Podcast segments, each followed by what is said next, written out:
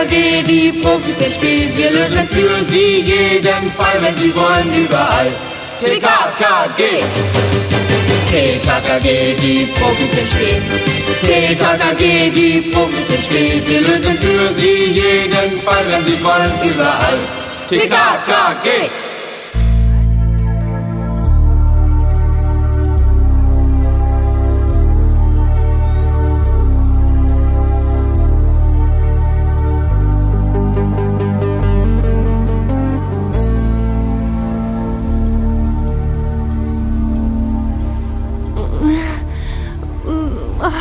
Bitte. Mami, ich kann es gleich nicht mehr aushalten. Kannst du nicht mal kurz anhalten? Da vorne ist ein Rastplatz. Ich muss mal ganz dringend ins Gebüsch. Na gut, wenn es unbedingt sein muss. Papi würde schimpfen, Gabi. Das ist ein gefährlicher Ort hier im Wald, besonders für Frauen und junge Mädchen. Ach komm, hier geht's doch. Weit und breit ist niemand zu sehen. Halt an. Na schön. Aber es muss unter uns bleiben, hörst du? Logo. Ich werde mir mal so lange die Beine verdrehen.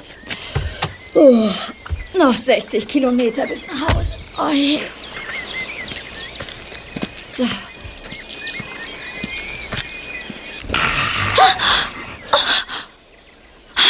Was? Was wollen Sie? Hin mit der Tasche!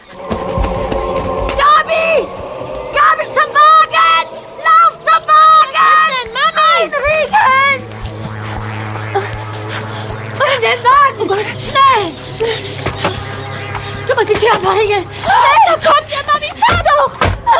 Fahr doch schnell! Ich kann nicht. Er hat doch meine Handtasche! Mit den Schlüsseln! Wenn er merkt, dass wir keine Schlüssel haben, dann, dann, dann kann er aufschließen und... Oh Gott. Oh nein. Das Was sollen wir denn machen? Mami, schnell. Jetzt öffnet er die Tasche. Ich löse die Handbremse los. Vielleicht rollen wir dann. Oh. Die Handbremse, Mami. Die ist aus der Tasche. Ja, doch! Ah, Funktioniert, wir rollen. er verfolgt uns! Aber nicht schnell genug. Aber einholen kann er uns nicht. Wir werden schneller. Der Abstand wächst. Wir sind schneller. Ja. Gabi, pass auf. Hinter der Kurve dort, ja? Da endet die Gefällstrecke. Was? Dann, aber dann bleiben wir stehen. Ja, aber wir haben noch eine kleine Du Chance. den Zweitschlüssel? Ja, doch. Er, er ist in einer kleinen Magnetschachtel, weißt du? Rechts unter dem hinteren Kotflügel. Pass auf, ich halte hinter der Kurve und du bleibst sitzen, Gabi. Nein, ich hol den Schlüssel. Ich bin näher dran. Und du kannst schneller starten, wenn du schon sitzt. Gut, einverstanden. Ich halte. Los, Gabi! Ich, ich hab sie. Warte, warte, sie. Sie klemmt. Mach doch kommt er, Gabi! Oh Gott, da kommt er. Noch etwa 100 Meter. Jetzt läuft er. Schnell, Mami, so mach doch.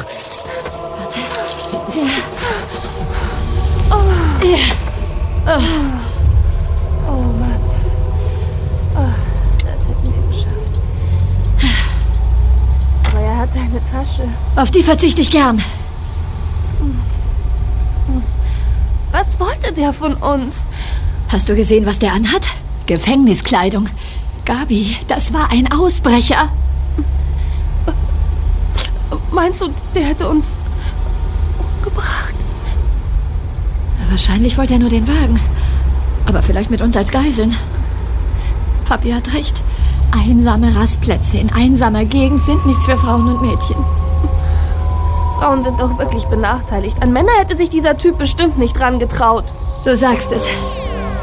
So, und jetzt fahren wir zum nächsten Gasthof, rufen im Polizeipräsidium an und erstatten Anzeige.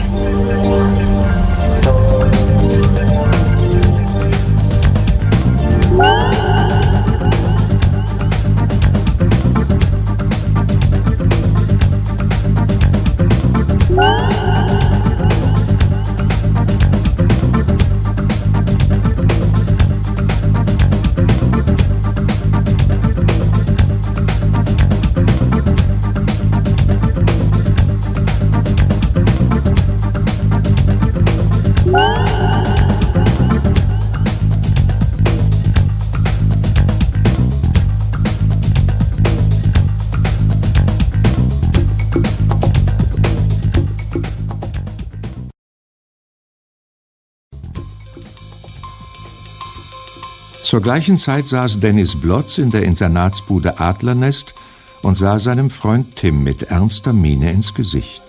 Dennis Blotz kam frisch von der Uni. machte eine Ausbildung als Kriminalist und war seit einem halben Jahr Gabis Vater, Kommissar Glockner, zugeteilt. Nicht nur mit ihm hatte Dennis sich angefreundet, sondern ebenso mit TKKG und da besonders mit Tim, den er bewunderte, obwohl Gabis Freund elf Jahre jünger war als er. Tja, Tim, wenn es rauskommt, dass ich dich informiere, dann ist meine Karriere beim Vaterstaat beendet, bevor sie begonnen hat. Also? Was also? Ja, spuck's aus, was dir so quer in der Kehle sitzt. Du willst mir doch was sagen und weißt nur nicht wie. Ach, Wie gesagt, offiziell darf ich es dir nicht sagen. Deinetwegen verletze ich mein Dienstgeheimnis. Geht's um Gabi? Auch um sie. Ja, dann erzähl schon. Die Angelegenheit begann vor 15 Jahren. Also zu einer Zeit, in der an dich noch nicht zu denken war. Ich hatte immerhin schon acht Jahre auf dem Buckel. Aber die Zeitung habe ich noch nicht gelesen. Deshalb ist mir auch entgangen, was damals über einen gewissen Horst Spelter drin stand. Horst Spelter? Sagt mir nichts. Er war 24, ist also heute äh, 39. 39 und hatte bereits eine Frau und eine dreijährige Tochter. Er war schon damals ein Schläger, ein Einbrecher und Raubtäter. Hm. Im August vor 15 Jahren überfiel Spelter im Alleingang eine Genossenschaftsbank in Ginsterstedt und schoss auf zwei der Angestellten, die er lebensgefährlich verletzte. Also ein Wahnsinniger. Na, ganz recht. Es lief also einiges schief. Trotzdem machte er Beute und floh in einem Wagen. Dort saß Mechthild, seine Frau, am Steuer. Was? Die Alarmanlagen der Bank heulten und der Zufall wollte es, dass gerade in dem Moment ein junger Beamter der Kripo dort vorbeifuhr. Echt? Er nahm sofort die Verfolgung auf. Dieser damalige Jungpolizist ist heute das Ass im Präsidium und Vater deines Traummädchens. Ah, Kommissar Glockner. Und weiter? Eine wilde Verfolgungsjagd begann. Die Spelters hatten sich das natürlich anders gedacht. Klar. Sie hatten zunächst mit Vorsprung und damit Straßensperren hinter Ginsterstedt gerechnet und sich tarnend darauf eingestellt, indem sie ihr dreijähriges Töchterchen dabei hatten. Was allemal unverdächtig ist. Verstehe. Denn wer nimmt seine kleine Tochter schon mit, wenn er einen Banküberfall macht? Genau. Hinzu kam noch, dass sich Spelters Frau die Haare unter einem Herrenhut hochgesteckt hatte. Glockner glaubte also, er verfolge zwei Männer. Das gibt's ja gar nicht. Warte ab. Es wurde eine dramatische Jagd. Hinter Ginsterstedt konnte sich Glockner aus dem Fenster beugen und schoss. Spelters Hinterreifen platzte, der Wagen raste über die Böschung und stürzte einen Hang hinunter. Oh Gott. Horst Spelter wurde hinausgeschleudert. Der Wagen explodierte beim Aufprall und ging in Flammen auf. Mutter und Tochter waren auf der Stelle tot. Und Spelter wurde zu 15 Jahren Haft verurteilt. Und die sind heute abgelaufen. Und hat er Rache geschworen? Mit fast kein Wort. Was willst du damit sagen? Nur im ersten Haftjahr hat er mal was geäußert. Glockner wäre sein liebster Feind. Außerdem hat er 15 Jahre Zeitung gelesen. Allerdings hat er sich nur für Berichte, Artikel, Meldungen und Hinweise interessiert, die deinen Wunschschwiegervater betreffen. Oh Mann. Jede Zeile über ihn wurde ausgeschnitten, gesammelt und archiviert. Spelter hat Glockners Karriere genau verfolgt.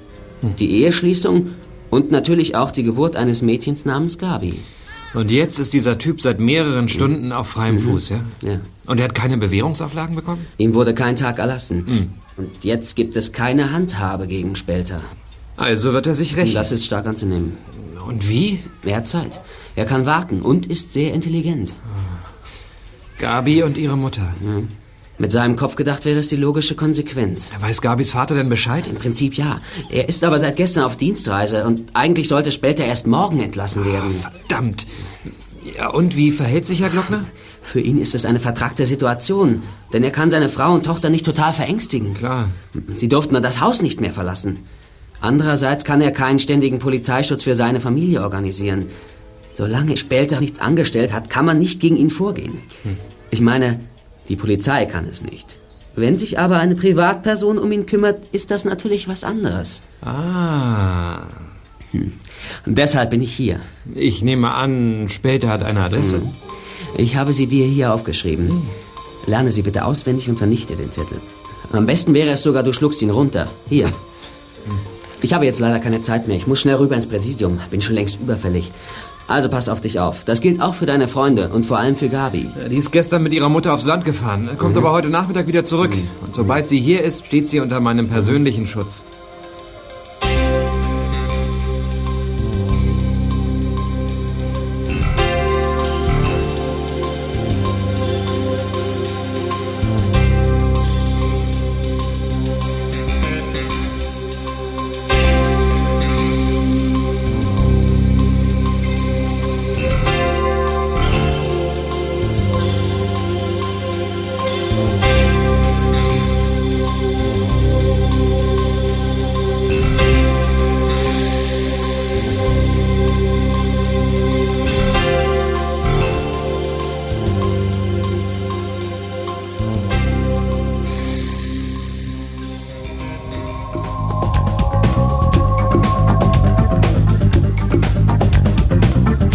Kurze Zeit später hatte Margot Glockner den nächsten Gasthof angesteuert und sich unverzüglich ans Telefon gehängt, um die Polizei zu verständigen, während sich Gabi in der Raststätte eine Cola bestellte und auf ihre Mutter wartete.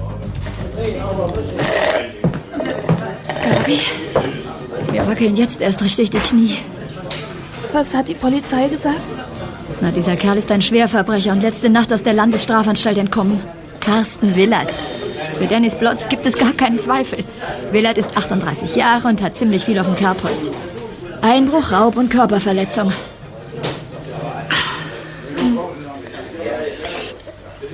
Ich habe ausgetrunken, Mami. Lass uns aufbrechen.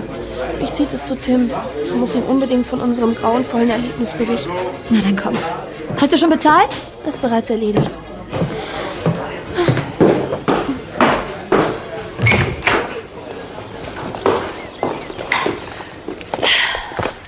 Sag mal, Gabi, ist das nicht unser Bürgermeister dort? Exakt. Der hat doch hier irgendwo seine Jagdhütte. Herr Wichtigmann! Hallo, die Frau Glockner und das Fräulein Tochter. Tag, Gabi. Guten Tag. Wie geht's Ihnen denn? Ha, mit knapper Not sind wir einer schrecklichen Gefahr entkommen. Was? Erzählen Sie, Frau Glockner. Was ist los? Margot Glockner berichtete von dem Überfall auf dem Rastplatz und der anschließenden Verfolgung. Der Bürgermeister staunte fassungslos, aber dann packte ihn der Schreck. Bei dem Rastplatz auf der Anhöhe, sagen Sie? Um Himmels Willen. Meine Jagdhütte. Mein Sohn! Ganz allein ist er dort. Durch den Hängelwald ist es nur ein kurzes Stück bis zu meiner Hütte. Verdammt, ich muss sofort hin. Wiedersehen, Gnäfrau. Ich muss los. Ja, Wiedersehen. Ach, Gabi. In was für einer schrecklichen Zeit leben wir eigentlich, hm? Na gut. Machen wir, dass wir endlich nach Hause kommen.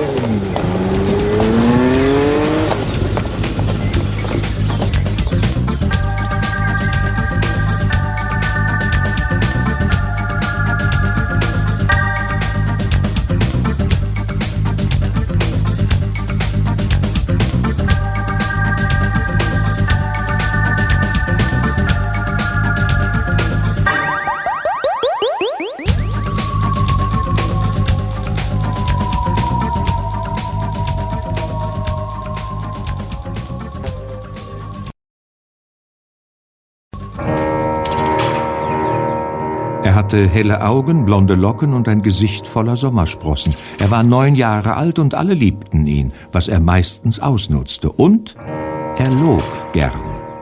Sein Name war Jörg und Karl Walter Wichtigmann war sein Vater. Auf dem Bauch schob sich Jörg über das Ufer des Baches und schaute nach den Forellen. Er tauchte die Hand ins Wasser und bemerkte in der Spiegelung den Mann, der hinter ihm aus dem Gebüsch auftauchte. Hallo Junge, Hi. du fängst Fische? Forellen. Regenbogenforellen. Die schmecken, wenn man sie brät. Ah. Du bist hier aus der Gegend? Sind. Sind Sie ein Polizist? ich nein, wieso fragst du? Auch nicht von der Jugendfürsorge? Auch nicht. Dann müssen Sie mir aber versprechen, dass Sie mich in Ruhe lassen. Ich bin nämlich von zu Hause weggelaufen. Oh, Ich. Ich wohne in Würzburg bei meinem Vater. Der ist immer betrunken und hat nie Zeit für mich. Ah. Bis der merkt, dass ich weg bin, können noch Tage vergehen. Da bin ich schon sonst wo. Ich reise per Anhalter. oh, ein Tremper und ein Ausreißer. Wie heißt du denn? Ja, ähm, Otto Karlich. Doof, nicht wahr? Ich würde lieber Amadeus von Falkenstein oder Lothar Freiherr von Aspe heißen. Na, sag mal, du hast aber eine Vorliebe für Adel, was? Hm, Nö, aber es klingt besser. Also ich heiße Hartmut Lottner mit Doppel-D. Sag mal, wie alt bist du denn? Satte neun, bald zehn. Sag mal, Otto, was hältst du davon, wenn ich dich mitnehme? Mitnehme? Wie meinen Sie das? Naja, dann hättest du eine echte Chance. Aber ein Junge, der allein trampt, fällt doch auf. Der nächste Bulle kassiert dich ein. Aber wenn ich dich als meinen Sohn ausgebe, bist du relativ sicher. Mann, das ist ein super Vorschlag, Ja. Hartmut. Oder soll ich Papa sagen? Na, das wäre vielleicht besser. Bist du denn mit dem Auto hier? Nein, das ist leider Schrott. Kurz vor dem Kaff da hinten ist mir ein LKW draufgefahren. Ich bin unverletzt, aber ich sitze trotzdem in der Klemme. Ich will nämlich weiter zur Stadt. Dort treffe ich meinen Geschäftspartner. Der hat unsere Reisekasse. Ja, das hört sich gut an. Na klasse. Dann reisen wir zusammen. Ich bin übrigens ein bisschen durch die Gegend spaziert und habe mich dabei verfranst. Sag mal, weißt du zufällig, wo es zur Autobahn geht? Hm, klaro. Na gut, Ja. dann gehen wir. Schon während des ganzen Gespräches hatte Jörg die Pistole gesehen, die in der Jackentasche des Mannes steckte. Vom Griff war ein Stück abgesplittert. Er kannte die Pistole. Ebenso den Anzug, den dieser Mann, der sich Hartmut Lottner nannte, trug. Beides gehörte seinem Vater, dem Bürgermeister. Was mache ich nun? überlegte der Junge. Ich muss abhauen. Aber der Kerl kann bestimmt schneller rennen. Außerdem hat er Papas Pistole. Wie aus einem Krimi im Fernsehen. Ich muss warten, bis die Situation günstig ist. Dann hau ich ab. Aber was ist, wenn wir Papa über den Weg laufen? Bloß das nicht. Dieser Kerl würde schießen. Jörg lächelte den Mann verlegen an. Dann zogen die beiden los. Komm.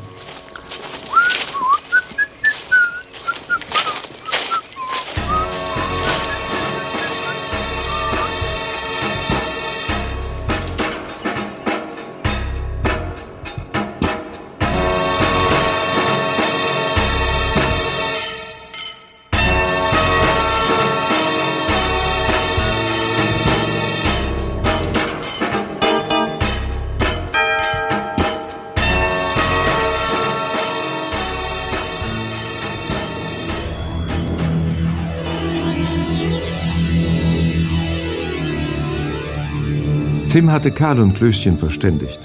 Nun standen die drei Jungen an der Schwemme, einer schäbigen Straße im abgelegenen Stadtteil, wo in den Mauern alter Häuser der Schwamm wuchs, Kellerräume Schimmel ansetzten und die Dächer neue Ziegel brauchten. Dennis Blotz, der Hilfsassistent von Gabis Vater, hatte Tim die Adresse von Horst Spelter gegeben und ihm ein Foto des Verbrechers ausgehändigt. Versteckt hinter einem Müllcontainer beobachteten die drei, wie schon nach wenigen Minuten die Tür des Wohnhauses Nummer 48 geöffnet wurde und Horst Spelter nach draußen trat. Ohne sich auch nur einmal umzusehen, ging er mit schnellen Schritten die Straße entlang, machte vor dem Haus Nummer 21 Halt und klingelte. Tim, Karl und Klößchen suchten Schutz hinter einem Kastenwagen. Ja? Guten Tag, ich bin Horst Spelter. Bin mit Ihrem Sohn Carsten befreundet, schon seit 15 Jahren. Ja, und? Äh, Ihr Sohn, Frau Willert, hat damals etwas für mich verwahrt. Da er inzwischen einsetzt, kann er es nicht mehr verwahren, hat es aber rechtzeitig Ihnen übergeben, damit Sie es mir aushändigen, wenn ich komme. So, und hier bin ich nun. Ja, jetzt weiß ich. Aber ich kenne sie nicht. Carsten hat's mir erzählt. Er ist ja nur schon sieben Jahre. Sie haben ihn im Gefängnis kennengelernt? Nein, vorher, vor 15 Jahren, damals war er 23. Ich hatte ihm bei einer Sache geholfen, da wurden wir Freunde. Können Sie sich ausweisen, Herr? Später. Hier, Aha. Ja, also gut. Warten Sie hier, ich hol's. Einen Augenblick.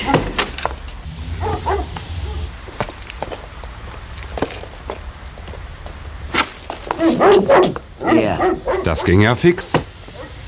diese Metallkassette. Den Schlüssel habe ich aber nicht. Den habe ich, danke. Ach, wenn Sie Carsten mal wieder besuchen, grüßen Sie ihn von mir. Ja.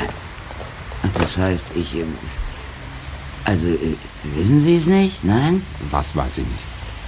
Mein Sohn, er ist.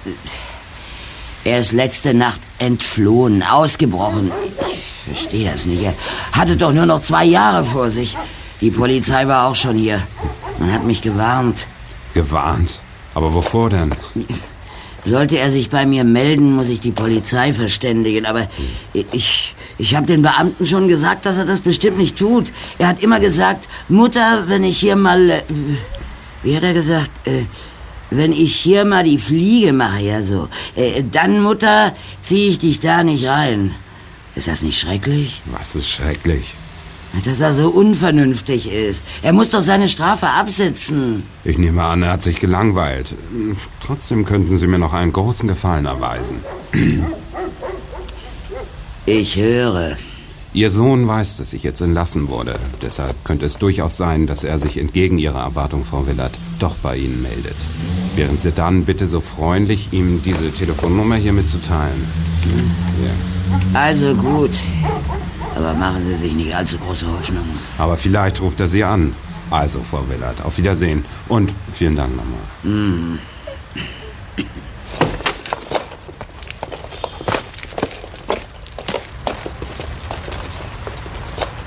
Köpfe runter.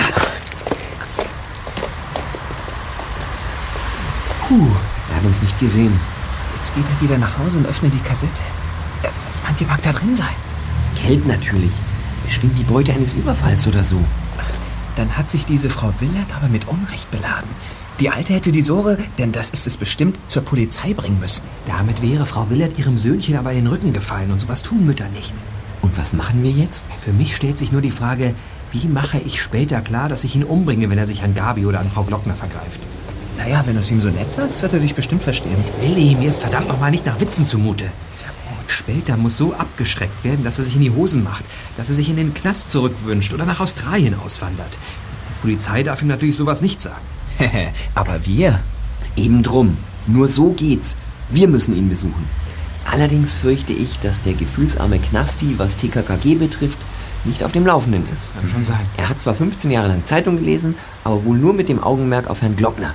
Als Neuling in unserer verarmenden Wohlstandsgesellschaft weiß Spelter überhaupt nichts über uns. So nimmt er uns nie ernst. Und dass Gabi Mitglied in unserem Club ist. Wir werden es ihm sagen. Aber zuerst werde ich bei Dennis Blotz im Präsidium anrufen und ihm mitteilen, dass Später eine Stahlkassette bei Frau Willard abgeholt hat und deren Sohn aus dem Gefängnis geflohen ist. Also kommt mit, dort vorne ist eine Zelle. Ja.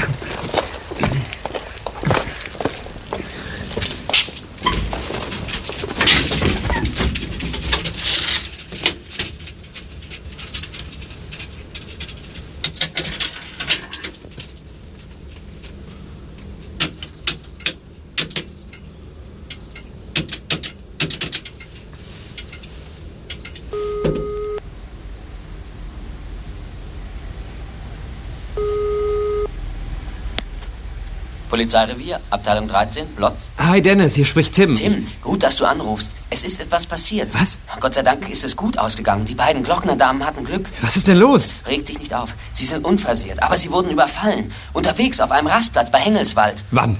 Etwa vor einer Stunde. Aber nicht später ist es gewesen, sondern ein gewisser Carsten Willert. Ein Knasti, der abgehauen ist. Die Beschreibung... Carsten Willert, sagst du? Hat der etwa eine 70-jährige Mutter, die in derselben Straße Hey, wie Später wohnt? Tim, du bist aber gut informiert. Später war bei ihr und hat was abgeholt. Wie bitte? Tim berichtete und Dennis gab Grunzlaute von sich, die sein Erstaunen ausdrückten. Dann erfuhr Tim, was Gabi und ihre Mutter auf dem Rastplatz und der einsamen Landstraße erlitten hatten. Dennis, wo sind Gabi und Frau Glockner jetzt? Zu Hause, Tim. Eben angekommen. Ich hatte gerade mit Frau Glockner telefoniert. Später und Willard kennen sich. Arbeiten die jetzt zusammen? Hat Willard vielleicht in Späters Auftrag gehandelt? Du sagtest doch aus dem Gespräch zwischen Spelter und Willards Mutter sei klar hervorgegangen, dass der Rachedurster von Willards Ausbruch nichts wusste. Ja, das kann doch auch ein Bluff sein. Vielleicht hat uns der Kerl bemerkt und mit seinem Getue verarscht. Ja, wie dem auch sei. Erstmal sind die Glocknerdamen in Sicherheit. Sicherheit nennst du das? Sie sind in ihrer Wohnung. Jeder Schwerkriminelle kommt da rein, wenn er will. Sogar jeder Kleinganove. Kommissar Glockner ist morgen schon von der Dienstreise zurück. Morgen. Und bis dahin? Also ich fahre jetzt mit Karl und Willi zu Gabi und ruf dich wieder an, wenn mir was Schlaues einfällt. Also Dennis, halt die Stange. Darauf kannst du dich verlassen.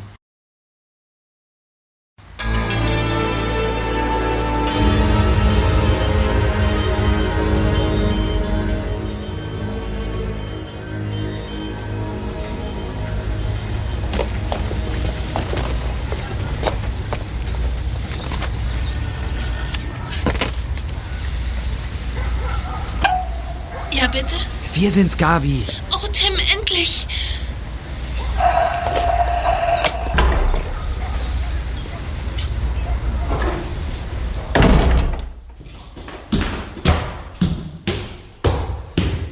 Nicht so schnell. Ah, gut, dass ihr da seid. Kommt rein. Mutti und ich sitzen im Wohnzimmer. Hallo, grüß dich. Guten Tag, Frau Glockner. Tag. Hallo. Wir wissen schon Bescheid. Ich habe mit Dennis gesprochen. Ah, es war schrecklich. Wenn ich Willard erwische, mache ich Hundefutter aus ihm. Ja, hallo Oskar. Kein anständiger Hund würde Willard als Hundefutter verspeisen. Oskar bestimmt nicht. Aber setzt euch doch. Bravo. ja, bravo, Oskar. Moment. Ja, Glockner? Ach, Herr Karkheimer. Was? Gut verlaufen? Aber so plötzlich. Nein, wissen Sie, Emil hatte noch nie vorher Beschwerden. Wie? Ja, was sagen denn die Ärzte? Aber ja, doch. Ja, ja, ich nehme das nächste Flugzeug. Ja, danke. Ja, ich habe verstanden. Auf Wiederhören. Mami, um Himmels Willen, habe ich das richtig verstanden? Papi wurde operiert? Der Blinddarm. Es kam wohl wie ein Blitz aus heiterem Himmel. Papi ist zusammengebrochen. Er hat unsägliche Leibschmerzen. Naja, er wurde ja sofort ins Krankenhaus eingeliefert. Oh nein! Papi hat die Operation aber gut überstanden. Er ist schon aus der Narkose aufgewacht. Und Karkheimer verständigt den Chef. Naja, und ich fliege jetzt sofort nach Brüssel. Heute Abend noch. Dann bleiben wir so lange bei Gabi, Frau Glockner. Das würdet ihr wirklich tun? Morgen ist Wochenende. Wir holen unsere Zahnbürsten und werden hier, mit Ihrem Einverständnis, natürlich auf der Couch und auf dem Teppich übernachten. Genau, Oh, Das ist lieb von euch. Nun gut. Ich glaube, das ist die beste Lösung.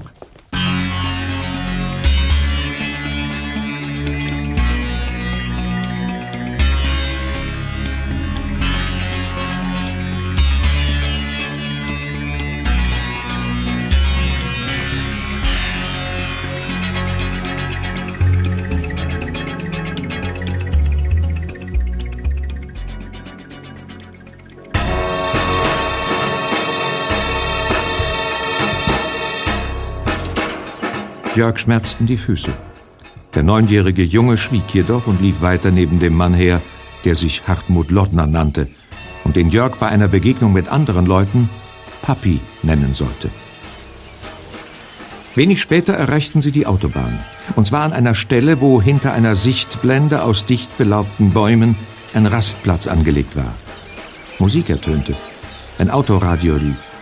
Offenbar waren die Türen des Wagens geöffnet, zumindest ein Fenster.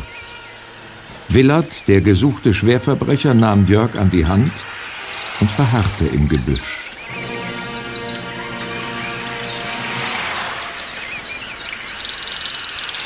Wir sitzen weiter in dem Auto. Vielleicht geben die uns was zu essen. Mir ist schon ganz übel, Hartmut.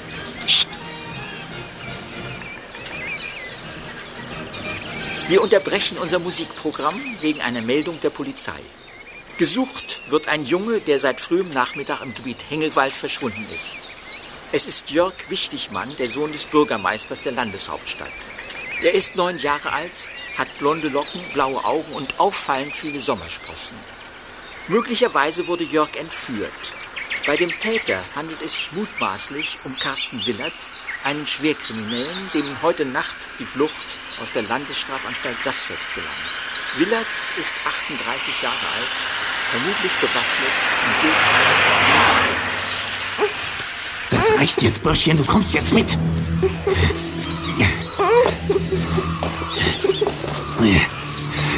Ja, da vorne steht ein verlassener Bauernhof. Da werden wir zwei jetzt hingehen. Nein! Sie. Sie sind dieser Willard. Raten. Was? Was wollen Sie von mir? Ich habe Ihnen doch nichts getan. Du hast mich belogen. Doch nur, weil ich, weil ich immer lüge. Es ist echt wahr. Ich lüge immer. Aha, also jetzt auch. Was wollen Sie mit mir Na machen? komm, komm, siehst du diesen Brunnen dort? Komm mit, komm. Lassen Sie mich los. Du kommst in den Brunnen, das ist dein Gefängnis. Bis ich dich raushole, klar? Nein! Nicht in den Brunnen. Dort ertrinke ich. Ach, da ist doch gar kein Wasser drin. Aber Ratten, die fressen mich. Da sind keine Ratten. Halt jetzt still, Bürschchen, damit ich das Seil um dich binden kann. Ja, los, Bitte los. nicht. Mein Vater zahlt bestimmt viel Lösegeld für mich. Ja, tschüss, Junge. Er hat viel Geld. Bitte nicht. Bitte. Darüber reden wir später.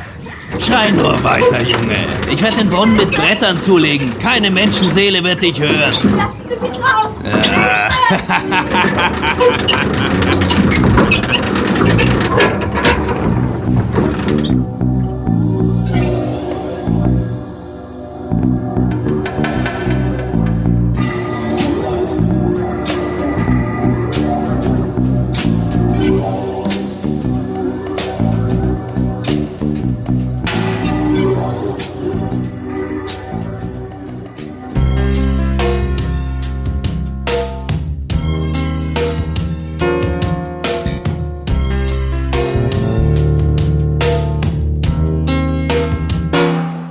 Um Punkt 19.30 Uhr fanden sich Tim, Karl und Willi bei Gabi ein, die sich in der Wohnung zusammen mit Oskar eingeschlossen hatte. Margot Glockner war schon lange vorher zum Flughafen gebracht worden, aber nicht von den Jungs wie ursprünglich geplant, sondern von Dennis Blotz, der diesen Freundschaftsdienst nur zu gern übernahm. Von Dennis wusste die TKKG-Bande inzwischen auch, dass der Sohn des Bürgermeisters schon seit Stunden vermisst wurde.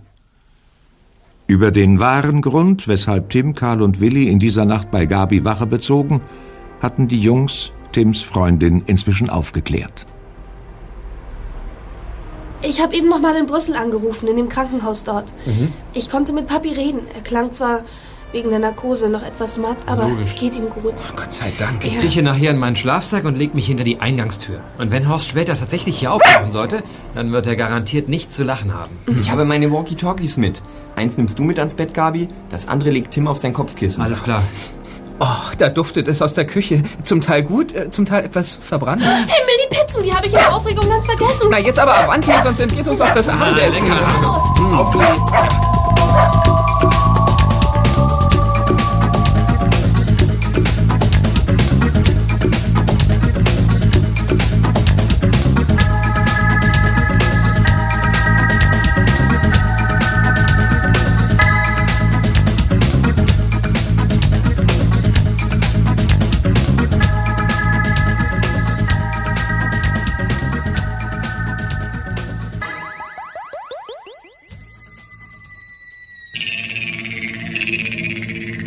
In dieser Nacht beschäftigte Horst Spelter jedoch ein anderes Problem, als sich an der Familie Glockner zu rächen. Seine Zwei-Zimmer-Wohnung roch muffig und Kakerlaken feierten hier Feten. Spelter wollte sich gerade in der Küche ein Bier einschenken, als das Telefon klingelte.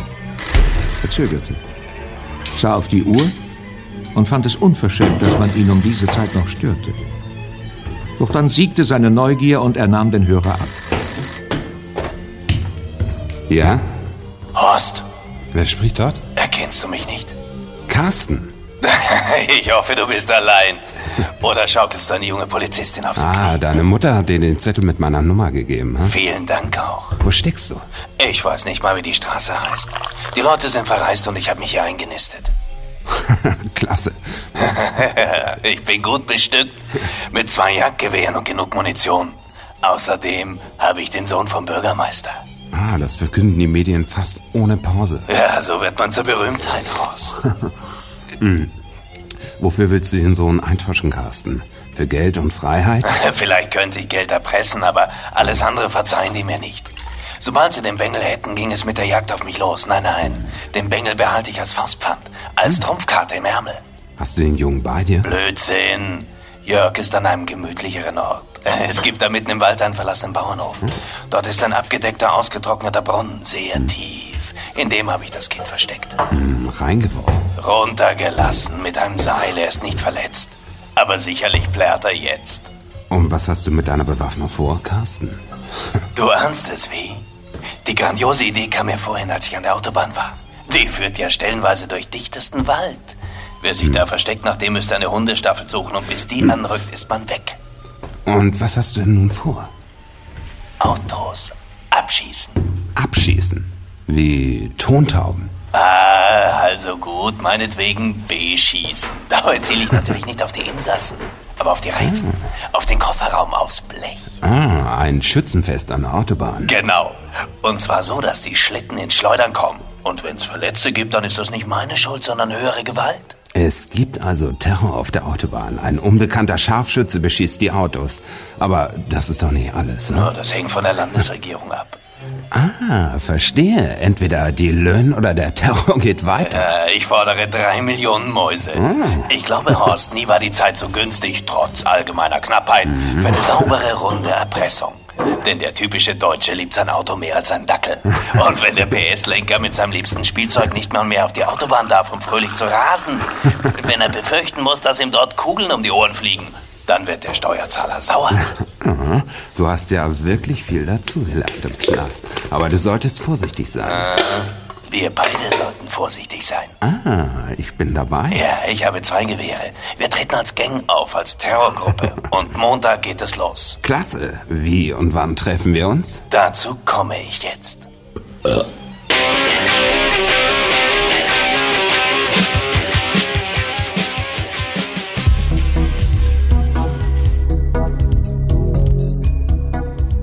Am nächsten Morgen, einem Samstag, erwachte Tim als erster in seinem Schlafsack.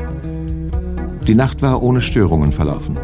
Rasch zog er sich an und verließ mit Oskar die Wohnung, um beim gegenüberliegenden Bäcker frische Brötchen zu holen.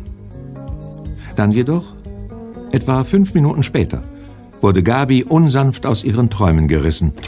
Tim stand an ihrem Bett und rüttelte sie wach. Gabi. Hey, Gabi. Wach auf. Gabi. Gabi. Tarzan, äh, Tim?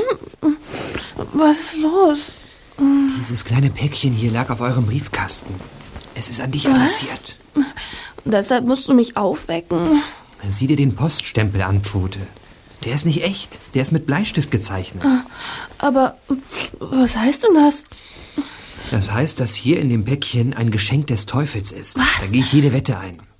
Horst später wird sich eine grausame Überraschung für dich ausgedacht haben. Was machen wir denn jetzt, Tim? Hey, Karl und Willi haben sich bereits angezogen. Wir werden jetzt in euren Keller gehen und dort das Päckchen öffnen.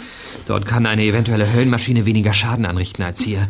Du bleibst aus Sicherheitsgründen hier oben. Mm, daraus wird nichts, Tim. Entweder alle oder keiner. Ich gehe Das mit. Risiko ist zu groß, Das Pfote. Päckchen ist an mich adressiert, also gehe ich mit. Widerstand ist zwecklos, Tim. Also gut, aber Oskar bleibt hier. Das ist ja wohl selbstverständlich. Der Kellerraum hatte dicke Wände und eine Tür aus schweren Bohlen.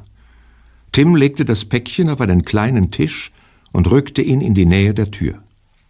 Zwei lange Stöcke mussten als Werkzeug dienen. Alle versammelten sich vor dem Keller. Dann schloss Tim die Tür bis auf einen Spalt und hantierte vorsichtig mit den Stöcken.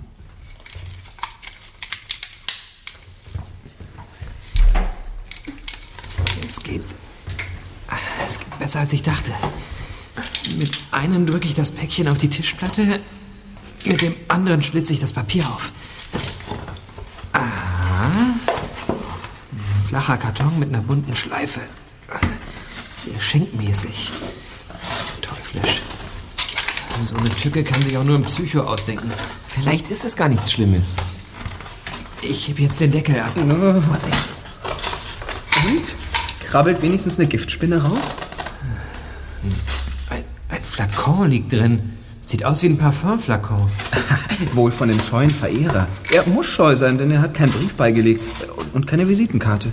Also wenn das ein Duftwässerchen ist, Willi, dann bin ich der Anwärter auf den Zarenthron. Äh, was? Mach das Fläschchen noch mal auf. Ja, los. Ich bin schon dabei.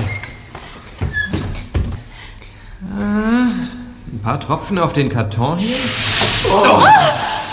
Heiland aus! Das ist Säure. Wird sich durchfressen durch Haut und Fleisch bis auf die Knochen. Könnte Salpetersäure sein.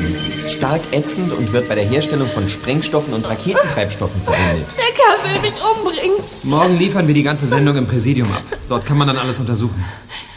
Tim, ich hab Angst.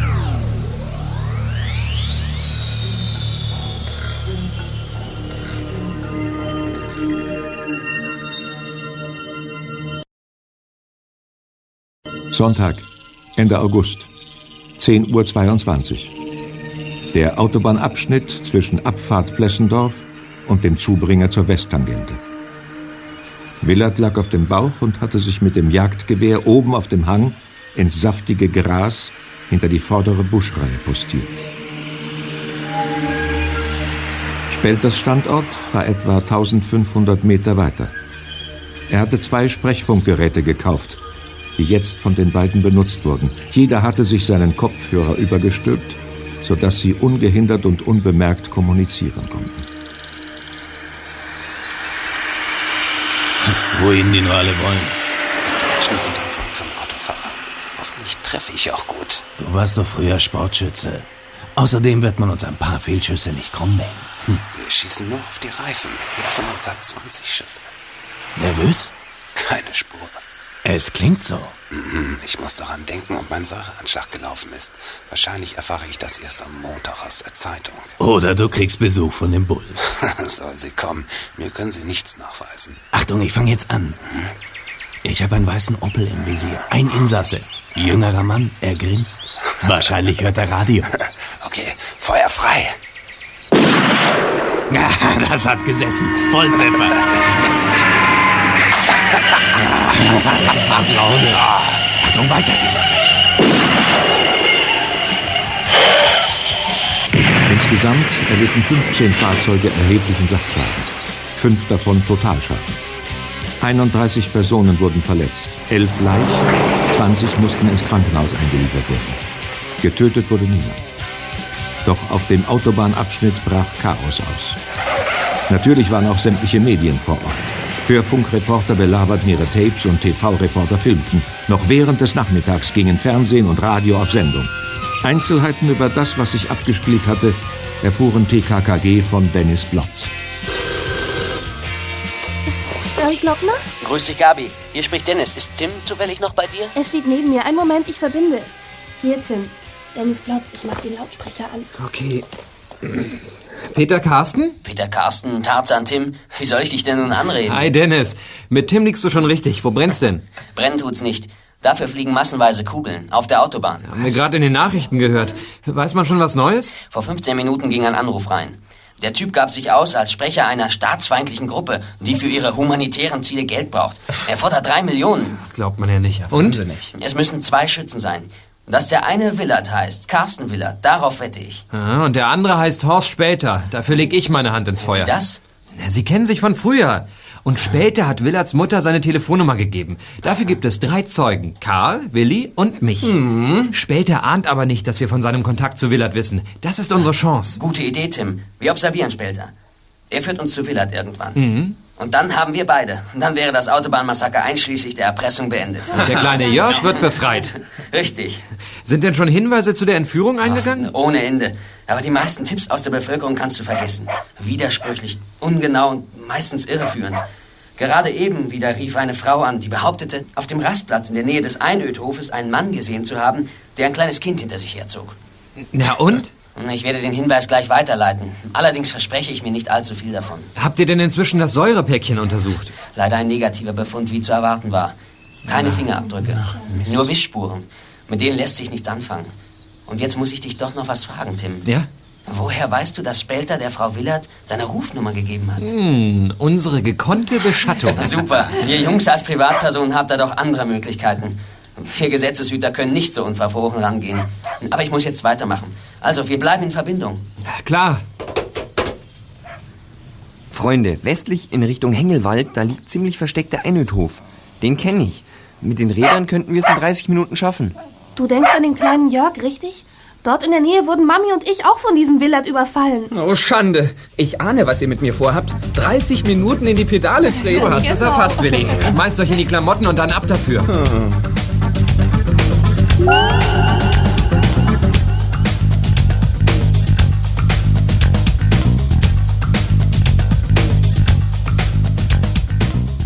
Eine halbe Stunde später trafen Tim, Karl, Klößchen und Gabi am Einödhof ein.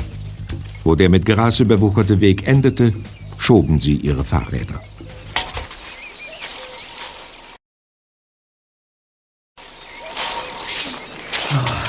Eine Strapaze ist das. Oh. Idyllisch, hier könnte ich Picknick machen. Ja, ziemlich verlassen. Also wenn ich ein kleines entführtes Kind hier verstecken würde, dann, dann käme... Oh, da kommt jemand. Schnell die Räder hinter die Scheune. Beeilung. Schnell.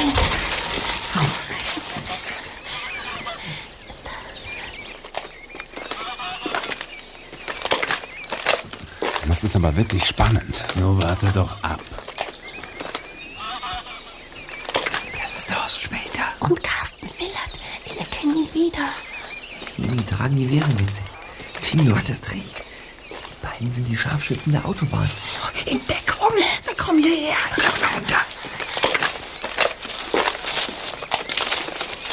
Ich schwöre dir, die drei Millionen sind uns sicher. Die Stadt wird zahlen. Dann haben wir ausgesorgt, Horst. Apropos ausgesorgt.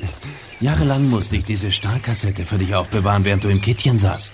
Meine Mutter hatte sie an sich genommen. Ich wusste ja nie genau, was drin ist. Meinst du nicht, es wäre an der Zeit, das Geheimnis zu lüften? Warum nicht? 80.000 Piepen stecken drin. Ein nettes Sümmchen, das mir den Einstieg in die Freiheit wahrlich erleichtert. 80.000?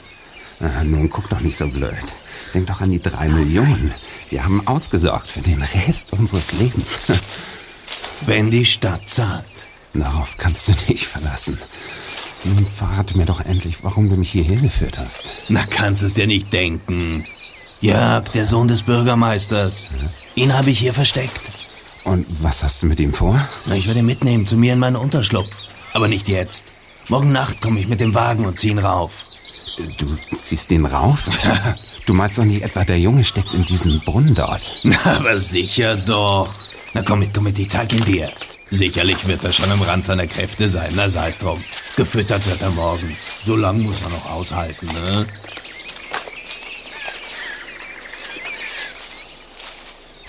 Äh, hilf mir, die Bretter abzunehmen.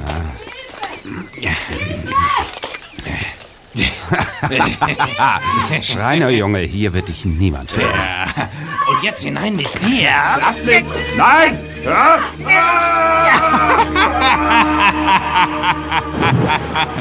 Ah, sag mal, wie dumm bist du eigentlich? Glaubst du etwa, ich werde die drei Millionen mit dir teilen? Und die 80.000 hole ich mir auch noch. Verhungern sollt ihr.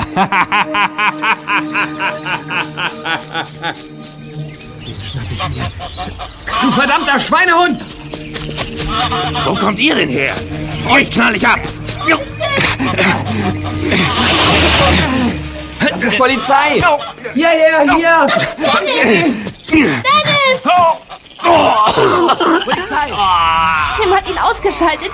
Spitze! Die TKKG-Bande. Gratuliere. Ihr habt ganze Arbeit geleistet. Vielen Dank. Meier, Ettel, festnehmen. Und informieren Sie sofort das Präsidium. Willert ist gefasst. Und nicht nur er. Schau mal in den Brunnen, Dennis. Jörg! Der entführte Sohn des Bürgermeisters. Und Horst Spelter, der Attentäter, der Gabi das Gesicht verätzen wollte. Er ist ohnmächtig. Der Aufprall im Brunnen war wohl ziemlich heftig. Warte, Jörg, ich hol dich da raus. Karl, Willi, haltet mal die Winde fest.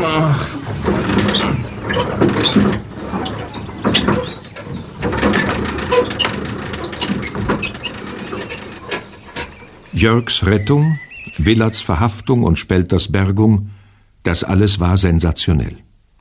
Die beiden Schwerverbrecher legten ein umfassendes Geständnis ab und somit bestand für die Autobahnfahrer und Familie Glockner keine Gefahr mehr. Jörg hatte die Zeit im Brunnen relativ gut überstanden und stopfte sich ausgehungert im Wettkampf mit Klößchen den Bauch mit allerlei Herrlichkeiten voll, die der Bürgermeister zur Feier des Tages spendiert hatte.